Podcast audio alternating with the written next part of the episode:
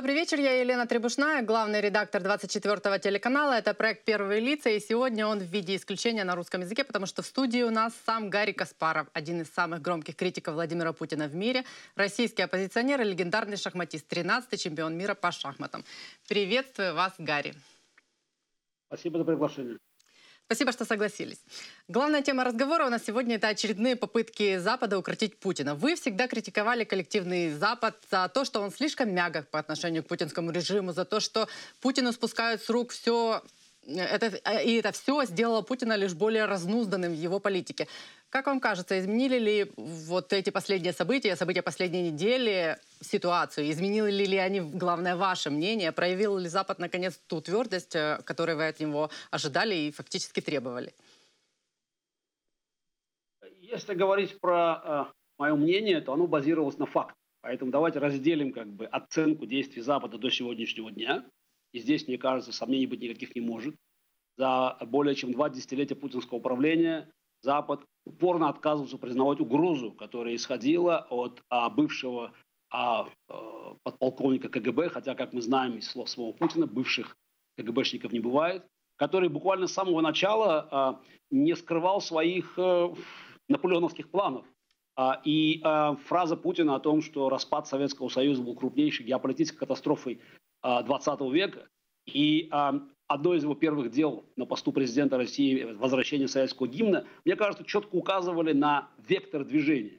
Даже не будем уже, как говорится, и говорить о таких трагических событиях, как а, Вторая Чеченская война и взрывы домов, которые совершенно очевидны были а, а, делом, делом рук КГБ и связаны, и, и связаны с ней а, агентурой. А, и дальнейшие события подтверждали как вот неизменность этого путинского курса на а, а, укрепление собственной власти внутри России и, соответственно, а, распространение вот, вот этой а, мафиозной заразы по всему миру. Увы, когда такие возможности были, об, обуздать Путина, пока он только набирал силу, Запад не только ничего не предпринимал, но наоборот активно содействовал укреплению путинского режима. А, можно вспомнить разговоры там, середины первого десятилетия а, а, этого века, когда постоянно муссировалась тема о том, что если не Путин, то будет гораздо хуже. Вот этот миф о том, что вот если не Путин, то будут какие-то страшные националисты, фашисты. Мы возражали, вот, я, Боря Немцов, многие другие, о том, что фашизм в Россию придет именно с Путиным. Но, к сожалению, как говорится, это был глаз вопиющего в пустыне. И укрепившись, Путин, естественно, приступил как бы, к реализации своих агрессивных планов. Но эти планы еще, они связаны не только с чисто империалистической повесткой дня, но и с а, укреплением мафиозного государства. Потому что я говорил, что во всех странах есть мафия, но в России мафия имеет свое государство.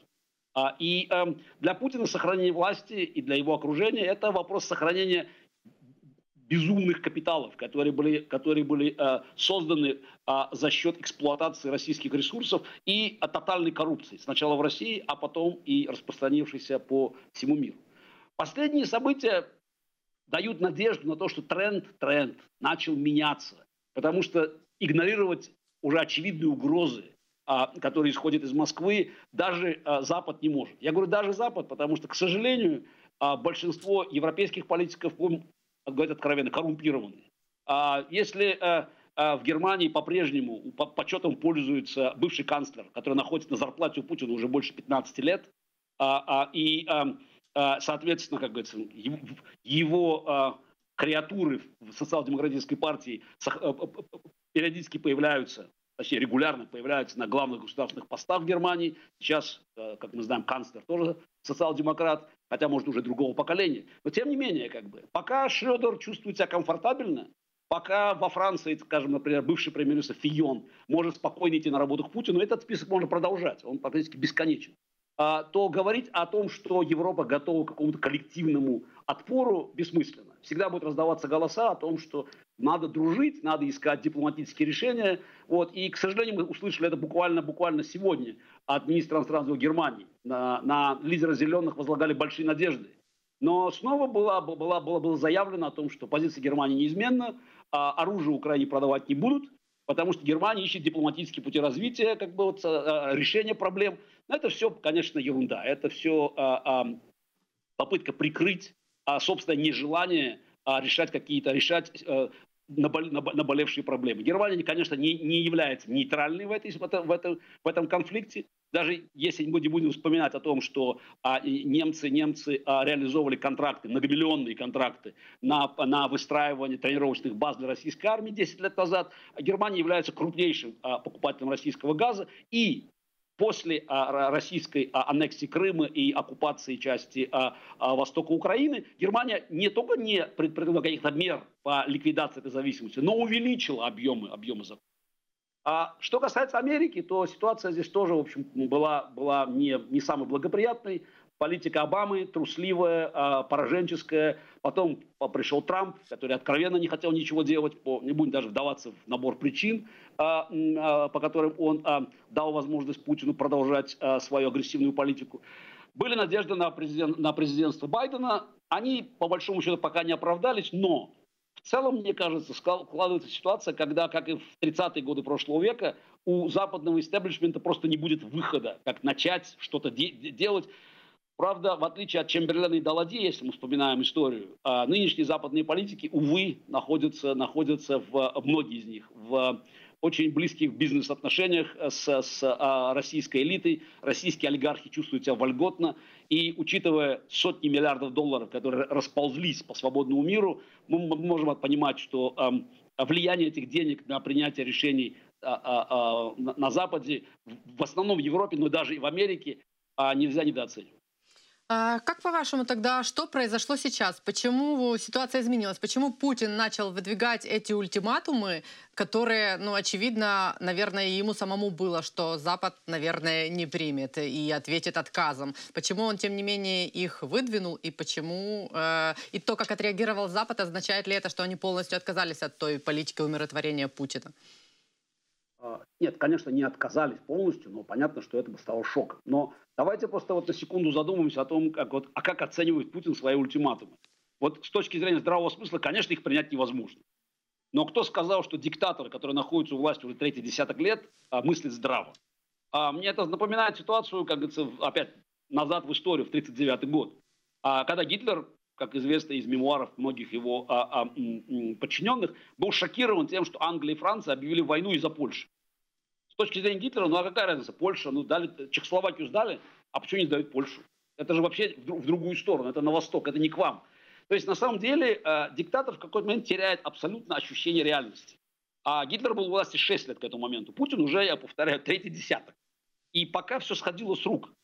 А почему он должен был считать, что это не сойдет с рук? То есть это как бы одна из версий. Я не утверждаю, что так и было. Но в целом мне кажется, что оценка Путиным ре, ре, э, э, реалий современного мира, я думаю, очень сильно искажена э, его, его нахождением у власти бесконечно долгим и, соответственно, той информацией, которую процеживают ему его подчиненные.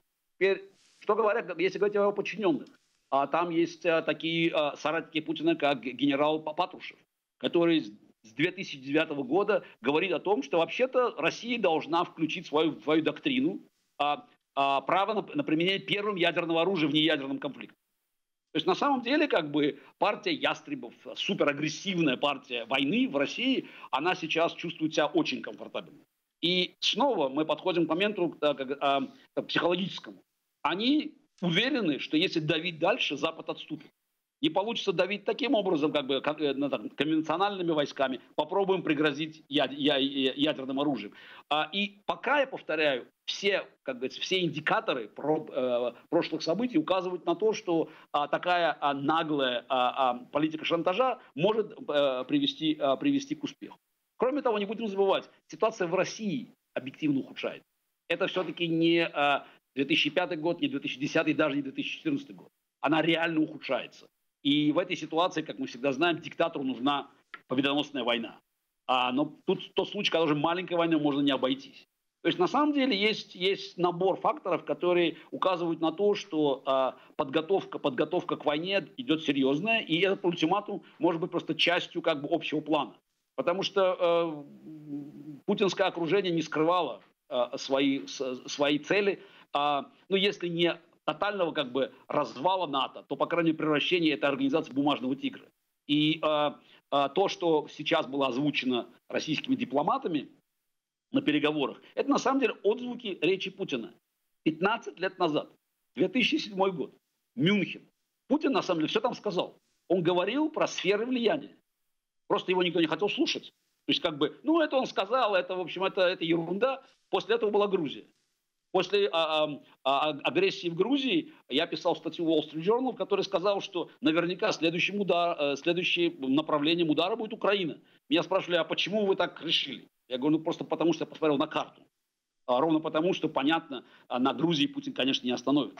И сейчас, мне кажется, Путин подошел к моменту, когда, в общем, надо какие-то действия предпринимать, потому что невозможно бряцать оружием, призывать, призывать а, а, а, запасников. Сейчас такие появились а, в Москве появились а, плакаты, а, призывающие офицеров запаса а, снова, как говорится, ну, включиться вот в это, в, в, войти в мобилизационный резерв.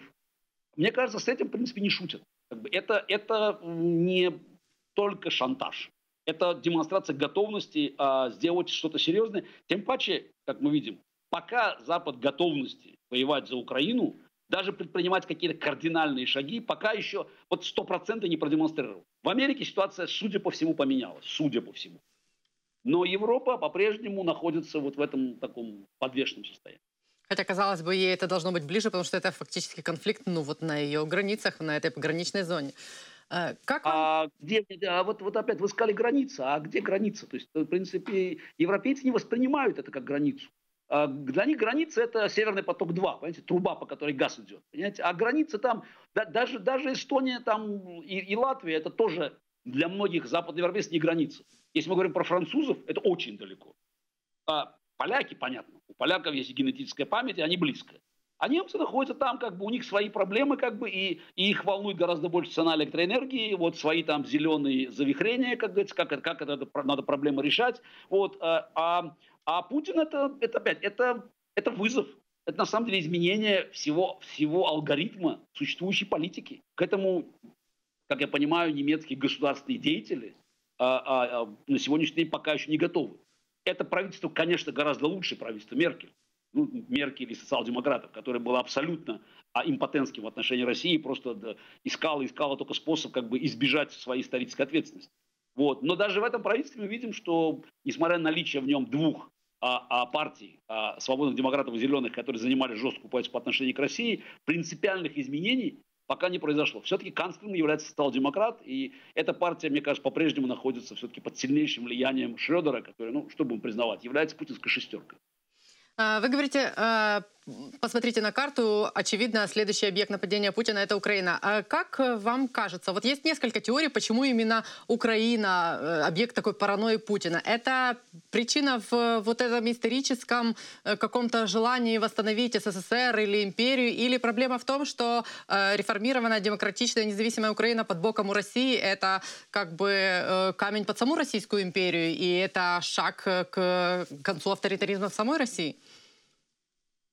И то, и другое. На самом деле, мне кажется, что оба, оба объяснения, они вписываются в видение Путина окружающего мира. Во-первых, без Украины, это еще говорил Збигнев Бжезинский, не может быть Российской империи. Но а, помимо вот этих геополитических как бы таких а, а, а, аллюзий Путина, есть еще вполне конкретная практическая проблема. А, свободная, демократическая, процветающая Украина – это смертельная угроза путинскому а, тоталитаризму в России а Путин продемонстрировал готовность помогать диктаторам по всему миру. Дамасский мясник Асад до сих пор у власти, потому что ему помогал Путин. Мадуро, криминальный режим, занимающийся торговлей, торговлей а, наркотиками, а, а, венесуэльский режим. А, страна, в которой сейчас самый большой процент населения находится в эмиграции. Почти 7 миллионов из 28 миллионов населения вынуждены было покинуть страну. А этот режим держится тоже, тоже благодаря Путину. А, то есть мы можем посмотреть, как говорится, везде, где возникает угроза диктаторам, Путин тут как тут. Он рассматривает э, как бы, как священную миссию вот, поддержки диктаторов. Это право диктатора угнетать собственный народ. И, а, и, и, соответственно, отрицание права народа на восстание, на право народа изменить власть. И Украина с ее Майданами, с ее как бы, свободомыслием, с ее демонстрацией того, что власть должна меняться законно на выборах, а, это, конечно, смертельная угроза для Путина. В принципе, я говорил всегда, что пути России и Украины разошлись в 1994 году, когда Украина выбрала нового президента. То есть произошел мирный транзит власти. Ушел Кравчук, пришел Кучма. Вот. И это на самом деле была важнейшая развилка, потому что в России перехода власти мирным путем так и не произошло. То есть фактически Россия болталась в 90-е годы, казалось, казалось, были большие надежды, но Ельцин продемонстрировал полное нежелание с этой властью расставаться, и в итоге, как говорится, а, а, приводит к власти Путина, который никуда уходить не собирает. То есть Россия после нескольких лет вот этих колебаний в итоге а, амплитуды вот этой маятника вернулась в состояние диктатуры. Украина пока нельзя назвать свободной, процветающей демократической страной, но совершенно очевидно, что это страна, которая настолько отличается от России и подает такой пример российским гражданам, что ликвидация украинской государственности является для Путина вопросом выживания. И э, это очевидно даже послушать российское телевидение. 24 часа в сутки, 7 дней в неделю, а, и, и, и Украина не сходит со, с, э, и, и, из новостей. Ну, вроде бы, какое отношение? Ну, вот есть своих проблем хватает. Но про Россию же не говорят на российских телешоу. Украина – это главный объект, естественно, за ней стоит Америка, то есть это, как говорится, а, а, демонстрация того, что американское влияние, оно пробралось уже так далеко, вот, и, соответственно, как говорится, а, нельзя никоим образом допустить формирование действительно сильной, сильного государства Украины. За Украиной отрицается право, право на фактически на государственное существование. В какой-то мере это перекликается с тем, что говорил а, сталинский нарком Молотов в 1939 году, когда а, Сталин и, и Гитлер на пару раз, а, а, разорвали Польшу. А, он говорил о том, что Польша – это уродливое детище Версальского а, а, договора, прекратило свое существование. То есть с точки зрения Путина Украина – это, в общем, уродливое детище Беловежских соглашений. И а, независимая Украина, она представляет такую угрозу, что с этим надо бороться.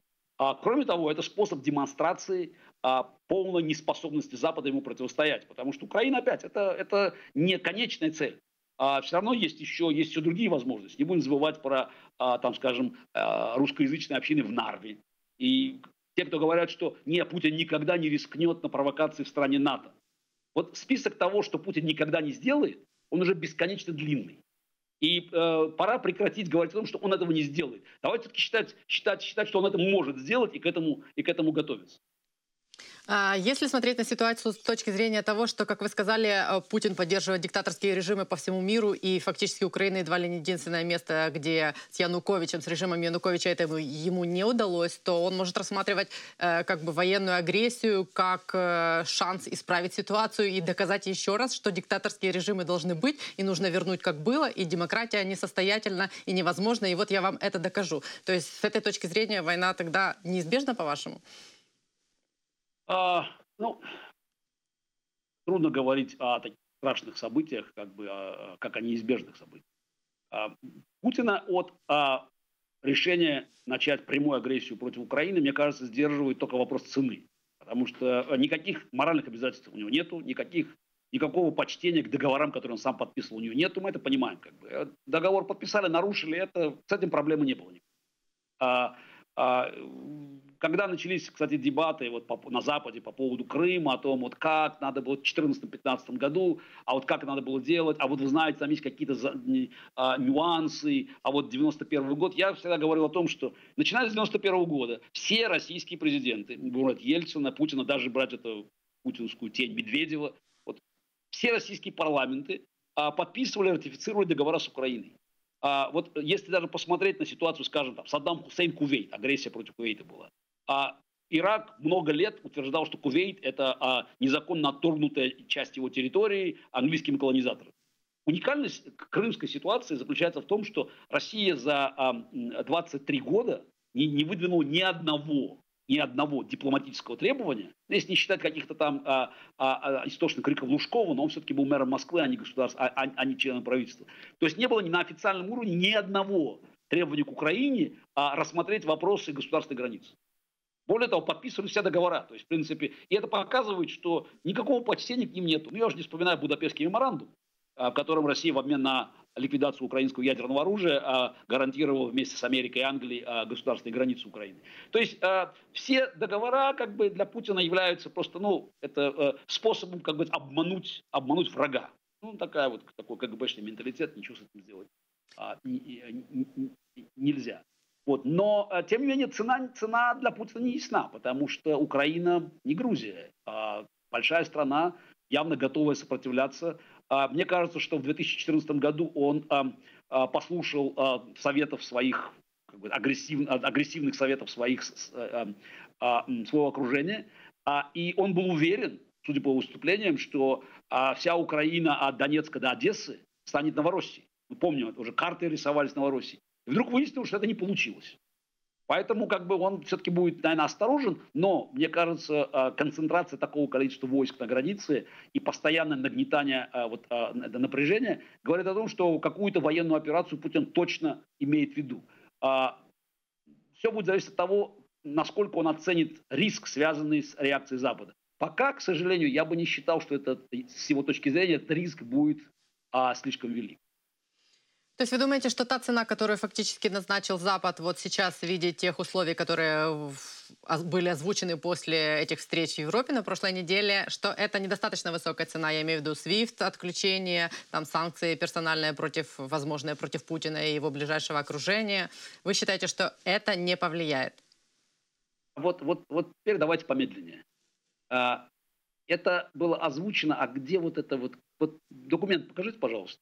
Вот то, что вы сказали, вот как бы вот эти санкции, ну в Европе вообще про нее можно не говорить, там, там вообще, по-моему, до этого еще не дошли. Там какие-то разговоры, но это все на уровне разговоров пока идет. Что касается Америки, то на сегодняшний день даже здесь ситуация не так ясна, потому что те меры, о которых вы говорили, они существуют в законопроекте, который а, пока еще даже не был поставлен на голосование.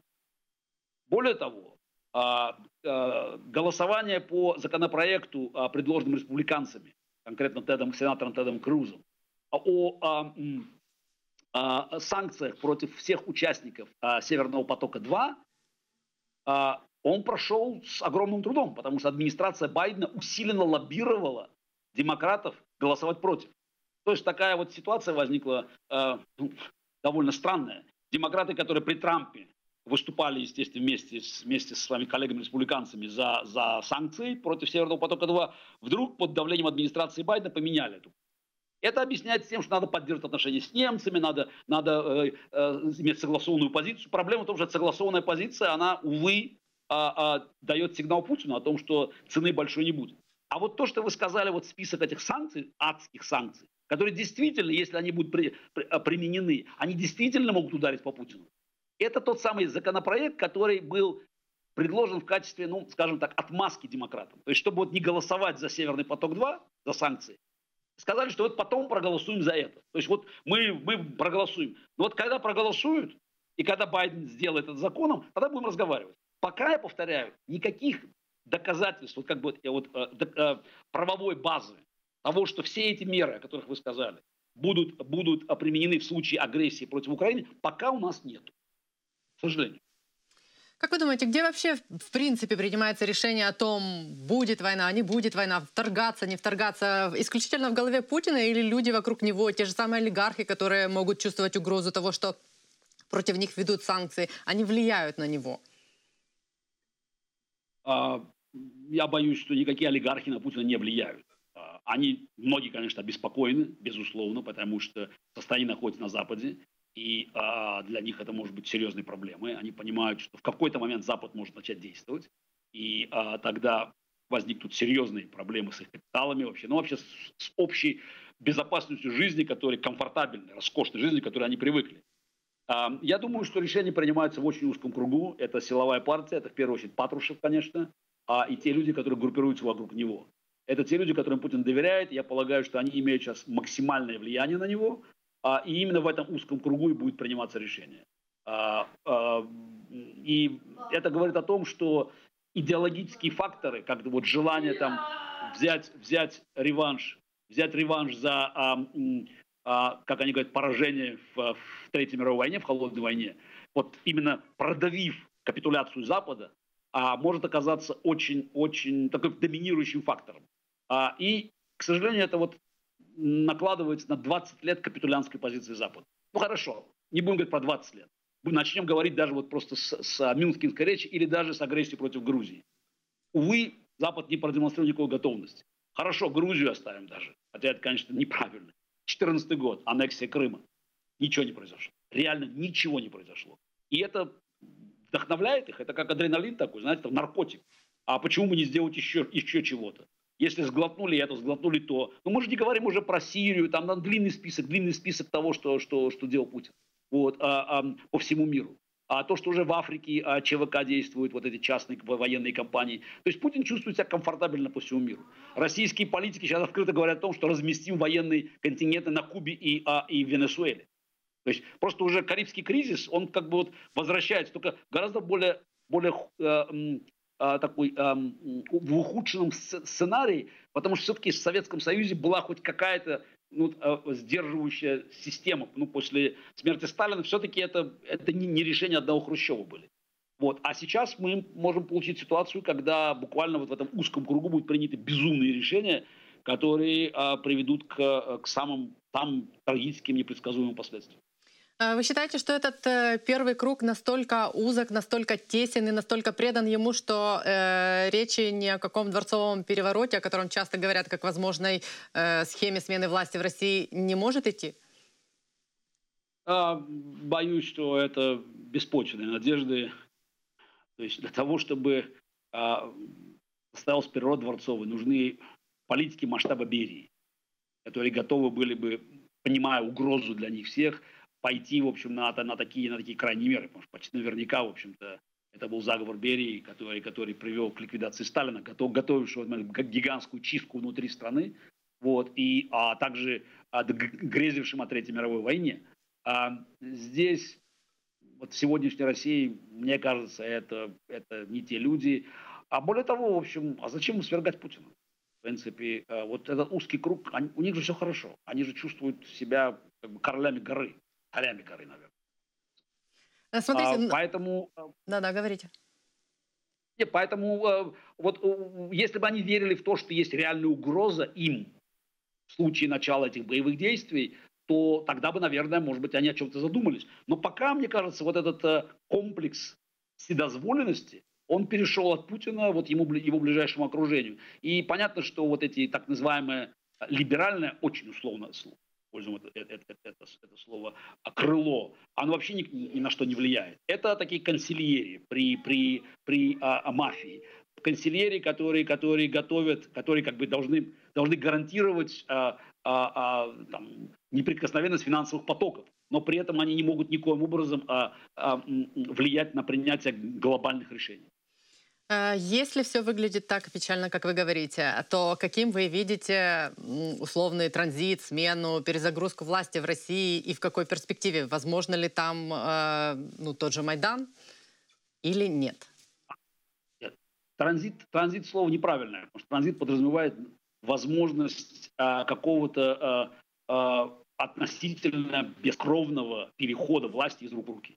А, транзит возможен только после а, а, а, ухода Путина физического. Никакого другого варианта быть не может. Все разговоры о транзитах, ну, как бы там, читайте классику, «Осень патриарха». Никуда диктатор, который столько лет у власти, не уходит. И он уходить никуда не собирается. А поэтому а, а, рассчитывать можно только на то, что ситуация станет катастрофической внутри страны. Но это случается только в результате глобального внешнеполитического поражения. Вот пока не будет этого глобального внешнеполитического поражения, а надеяться на то, что в России произойдет, социальный взрыв, мне кажется, пока, пока, пока бессмысленно. А ситуация, в которой а, а, так называемый глубинный народ понимает, что а, все, все, все пропало, вот, все становится, все, все становится катастрофически а, уже а, а, плохим, а наверху понимают, что вот этой жизни, э, сладкой жизни пришел конец, потому что э, вот эта модель порвать в России, держать на Западе, при этом еще э, постоянно, постоянно шантажировать этот Запад угрозами и требовать там признания собственной исключительности, эта модель больше, больше не работает. Но для этого нужно геополитическое поражение. А я надеюсь, оно будет не, не обязательно военным, но геополитическое поражение означает, что Запад продемонстрирует хотя бы для начала готовность противостоять, противостоять Путину. Пока, я повторяю, вот той готовности, вот такой, которая демонстрировалась политиками, как Черчилль, как, как Тэтчер, Рейган, даже Трумен, Гарри Трумен, надо обязательно вспомнить его, человека, который построил всю систему противодействия коммунистической экспансии а, в конце 40-х годов, А пока таких политиков, увы, на Западе даже как днем с огнем не сыщешь. Э, в последние недели мы стали свидетелями того, как э, едва ли не вспыхнула революция в Казахстане, но Путин ввел туда войска, и фактически благодаря ему это какой-то революционный огонь был очень быстро и очень жестко подавлен. Э, эта история, а перед этим события в Беларуси, где тоже не без вмешательства Путина народные протесты были жестко подавлены, э, и тоже революция не случилась, а ну, была подавлена.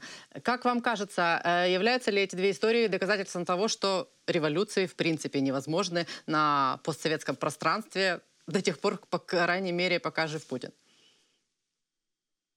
А, ответ, наверное, да, невозможны, потому что Путин располагает ресурсом для подавления любой революции. А, Беларусь, Казахстан, все-таки, мне кажется, ситуации не идентичные. В Беларуси мы имели дело с реальной революцией, а, потому что там были выборы. Лукашенко считал, что это будет как очередная формальность. Выбор он с треском проиграл Светлане Тихановской.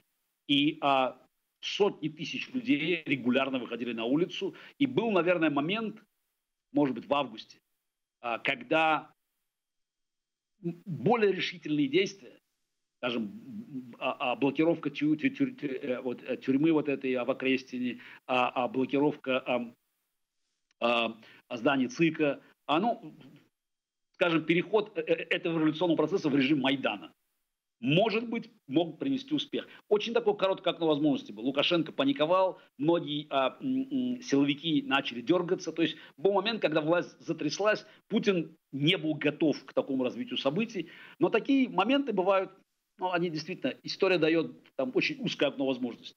Этот момент был упущен, к сожалению. Э, возобладала вот эта же э, такая белоленточная э, идея, то, что в России вот это вот этот ненасильственный протест, ходим, машем белыми ленточками, шариками, не работает.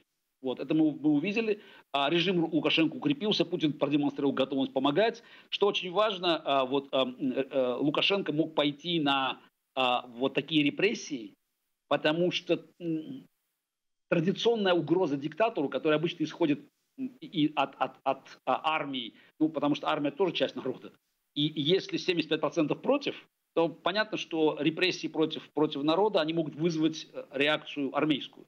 Но эта, эта реакция была нейтрализована Путиным. А белорусская армия находится под тотальным контролем а, а, российских офицеров, и очевидно, что а, путинская поддержка, мы не знаем, участвовали они напрямую в этих действиях, а, переодетыми или просто там, как говорить, какое-то количество а, эмиссаров Путина, офицеров руководило процессом. Но совершенно очевидно, что а, трещина в силовом блоке Беларуси не произошла. И а, а, поэтому ситуацию удалось удержать под контролем. Увы, снова надо вернуться к тому, что Запад не готов и по-прежнему не демонстрирует готовности применить жесточайшие санкции по отношению к Беларуси. Вот. Уж, да, уж на что пошло, Лукашенко просто совершил акт международного бандитизма. Вот этот теракт против самолета, который заставили приземлиться, приземлиться в Минске. Это э, э, западная авиакомпания, самолет, который летел по маршруту, там, по Афины, э, э, э, Вильнюс. То есть это просто был акт терроризма. И, увы, пока ничего по большому счету не произошло. А, то есть Литва пытается сама как-то бороться там, как пытается блокировать там а, продажу, продажу э, белорусского калия, там других там вот важнейших для выживания Лукашенко а, ну, э, экономических компонентов, потому что могут что-то продавать, но Запад продолжает покупать. Опять даже там нету сам. Что касается Казахстана, здесь сложнее. Я не могу точно сказать, как говорится, что там происходило. Скорее всего, это действительно была еще, были, были замешаны а, вопросы, связанные вот, с тем, вот там с транзитом власти от, от Назарбаева к, к Такаеву. А, наверное, это, а, это сыграло свою роль. Но там, безусловно, были народные выступления. То есть в какой-то мере вот народные выступления, они, они, явно, они явно приняли характер угрожающий режиму. И в этой в этой ситуации Путин сразу принял решение ввести войска у ДКБ. Но вот дальше происходит что-то очень интересное. Если мы внимательно пос посмотрим на реакцию Путина, вот, и российских официальных лиц, то когда принималось решение о вводе войск, это решение принималось на перспективу. Вот просто почитать, что они говорили. Да, мы пришли, там, ну, какие-то горячие головы говорили, там, а, а, аннексируем Северный Казахстан и так далее. Там. Вот мы там просто, в общем, все взяли под контроль. А, казалось вообще все, Путин берет Казахстан под контроль. Сегодня там нет российских войск больше.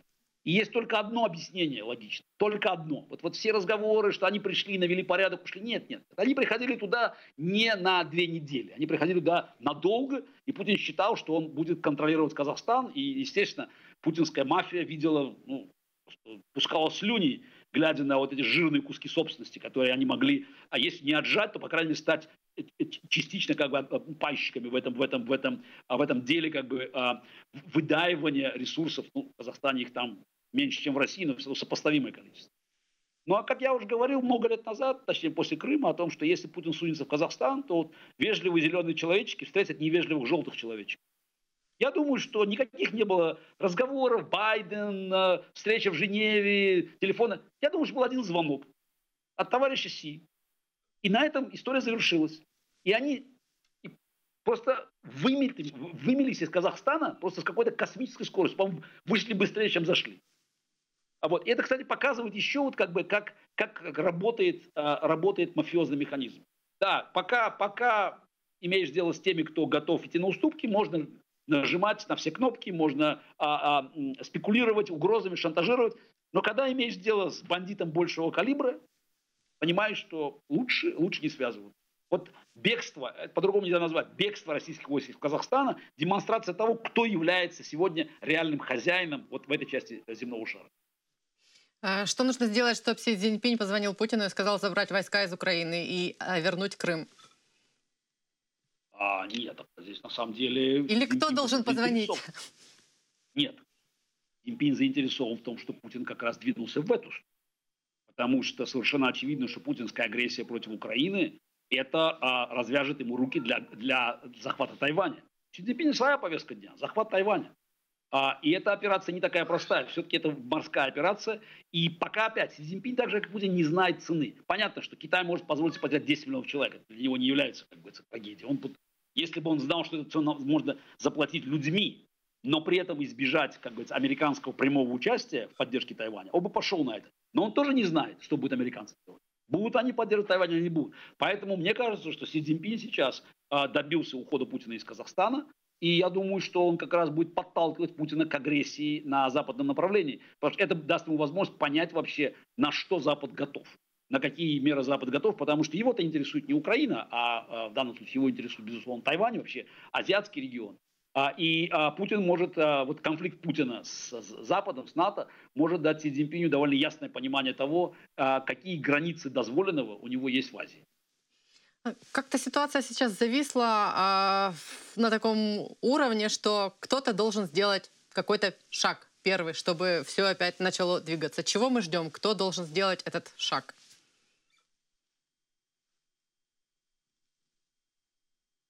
Мне не совсем понятно, о каком первом шаге можете речь, потому что шагов-то уже много было сделано. Ну вот сейчас что-то находим... ждет э, Россия от Штатов, какой-то реакции ждут Штаты следующего шага от России. Мы здесь в Украине ждем со дня на день нападения, вторжения или, не знаю, какой-то реакции э, Вашингтона, которая это все поставит ну, крест на этом всем, на этих планах Путина. Что должно случиться, чтобы ситуация перестала быть вот такой подвешенной постоянно? Мне кажется, что разрешить ситуацию может четко, недвусмысленно позиция Америки. Пока этой позиции нет. И в этом плане, наверное, вы правы, конечно. Вот сейчас на американской стороне. Понятно, что американцы отказались выполнять эти требования, но все равно не зафиксированы пока вот та самая цена агрессии. Вот пока четко не, не, не, не задокументировано, что будет, если. Много разговоров, да, что мы сделаем то, мы сделаем то, мы рассмотрим вопрос, мы решим вопрос, мы северный поток, а мы сделаем то. Пока все это является разговорами. Вот пока, насколько мне известно, отсутствует консолидированная позиция Запада а, по а, а, а, изоляции России, по а, санкциям, по оказанию прямой военной помощи Украине в случае, в случае путинской агрессии. И этого пока нету. И мне кажется, Путин пока просто ждет, но это ожидание будет не бесконечным. Он не может войска держать на границе э, э, месяцами. То есть поэтому, скорее всего, а как в ближайшие там, пару недель а, мы можем ожидать того, что динамика начнет как бы ускоряться. А, потому что американцы должны будут что-то сказать. Пока, я повторяю, есть много заявлений. Но эти заявления не обличены в четкую документальную форму, которая бы продемонстрировала Путину, что цена а, его а, прямой агрессии против Украины а, может оказаться для него, даже для него запредельной. То есть фактически, если Запад будет слишком долго молчать, Путин может начать подвышать ставки, предпринимать какие-то шаги в виде там провокации на той же, например, э, уже оккупированной территории или прилежащей к ней, и таким образом стимулировать Запад к дальнейшим действиям. Вот сегодня уже Песков сказал о том, что э, они не допустят того, чтобы НАТО продвиж... продолжало захватывать Украину. То есть к чему-то они готовятся, очевидно вот иногда вот, вот просто мы повторяем какие-то вещи, вот, но при этом как бы вот а, а, а, становимся заложниками. Это даже не лжи уже, потому что ложь для Пескова и для путинского режима стала просто ну, там, способом существования. То есть просто можно удивиться, если они вдруг скажут правду, так случайно, проговорятся. Знаете, просто там. А, а, вот постоянно вот это муссируется тема, и, к сожалению, на Западе очень многие политики, вы знаете, Украина, если вступает в НАТО, НАТО приблизится к Москве. У меня проблема с картой. Вот от Эстонии до члена НАТО, до, до, до Санкт-Петербурга 150 километров. Просто вот тогда, просто вот уже куда, куда дальше? То есть в чем смысл вот, этот, вот этого аргумента, который повторяют путинские, путинские лоббисты на Западе? Да, Украина, Грузия, это очень опасно, очень близко к, к, к, к России. Ну, уже там Эстония, Латвия уже рядом находится, уже НАТО. Там нет никаких ракет, там нет никаких войск натовских. Просто там, там стоит, по пара сотен американских солдат. Может, канадских солдат. Ну, понятно, что это, это, это просто номинальное, номинальное присутствие. То есть, на самом деле, вот такое ощущение, что мы ведем разговоры, полностью игнорируя а, историю и а, действия уже тех, кто находится у власти в России много лет. А, Россия является источником угрозы для всех соседей. Путинская Россия. Это ну как, это, это не факт, это больше, чем факт. Это был на самом деле. Вот.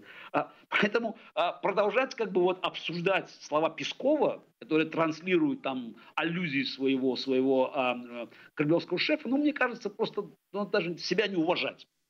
А, а, может ли Путин предпринять активные действия в случае, если молчание Вашингтона затягивается? Может.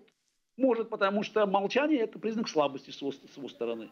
А, а, российская сторона много раз заявляла уже как бы, что ждут ответа письменного. Потом, то, о чем я говорил, они ждут какого-то письменного ответа. А судя по всему, администрация Байдена не готова к, тому, к этому письменному ответу. То есть они бы хотели бы, конечно, там пригрозить. Но мы же понимаем уже, Байден говорил с Путиным три раза. То есть первый раз встреча в Женеве была. Совершенно позорная капитулянская встреча, я об этом писал. Ну, понятно, что у Байдена это, эти тоже вот э, реминесценции времен Холодной войны. Он стал большим начальником, и вот как вот Рейган в Женеве встречался с Путиным, вот он тоже встретил, пардон, с Горбачевым, видите, да, оговариваюсь уже, такое ощущение, что Путин вечный. Так вот, вот он тоже встречается сейчас с, с руководителем России. То есть вот ре, они решают судьбу всего мира. Ну, это абсурд был. Но зато ему сказали, Байден там пригрозил Путину. Что? Ничего. Потом телефонный разговор. Байден снова сказал чем-то там, какой-то ультиматум. Потом третий разговор.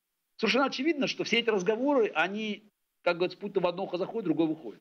Более того, он понимает, что от Байдена ничего особенно там ждать не приходится. Вот как бы, а никакой, то есть стержня он не чувствует. И поэтому пока он не увидит вот, вот, вот документа, который четко ему продемонстрирует, что есть цена, которую он, может быть, платить не готов.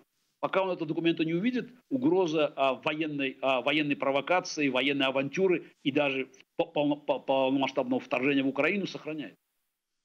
А если, допустим, предположим, не дай бог, конечно, но Путин вторгнется в Украину, как вы думаете, так, хотя бы тогда Запад проявит какую-то жесткую позицию? Стоит ли нам здесь рассчитывать на их активность, на их помощь, если вдруг это случится, не дай бог? А, ну, за Европу я говорить не буду. Знаете, вот как бы вот за продажных европейских политиков говорить трудно, хотя я думаю, что у них будут проблемы. У них будут серьезные проблемы, но, увы, в общем, есть много факторов, которые эм, эм, заставляют меня быть осторожным в этой оценке. Вот. Э, там, изменение позиции Германии, я уже говорил в начале нашего разговора, будет зависеть от того, как скоро они разберутся с Шредером. Вот пока Шредер, там, уважаемый человек, там ничего не будет. Вот, значит, как бы. Ну и в Германии и Франции это как бы вот, вот э, схожая ситуация. И пока такой уверенности у меня нет. А, безусловно, будет жесткая позиция Англии очень. И я не сомневаюсь в том, что будет, конечно, крайне жесткая позиция Америки. переход путинскими войсками в границу Украины, а, ну, извините за эту оговорку, на самом деле, потому что я повторяю, путинские войска давно уже перешли границу Украины. Но а, продолжение агрессии, это, кстати, то, о чем я часто писал в своих, своих а, статьях, о том, что а если Путин атакует Украину, я говорю, Путин уже этим занимается почти 8 лет. Поэтому, в общем, вот эти документы как бы надо менять. Кстати, они поменяли. Американцы сейчас пишут дальнейшая агрессия. То есть не... Вот. Так вот, если Путин предпримет очевидно агрессивные действия, я думаю, позиция Америки будет, а, а, будет а, максимально жесткой. Здесь уже не вопрос того, что думает по этому поводу Байден и, и, и, и путинские, путинские симпатизанты в его администрации.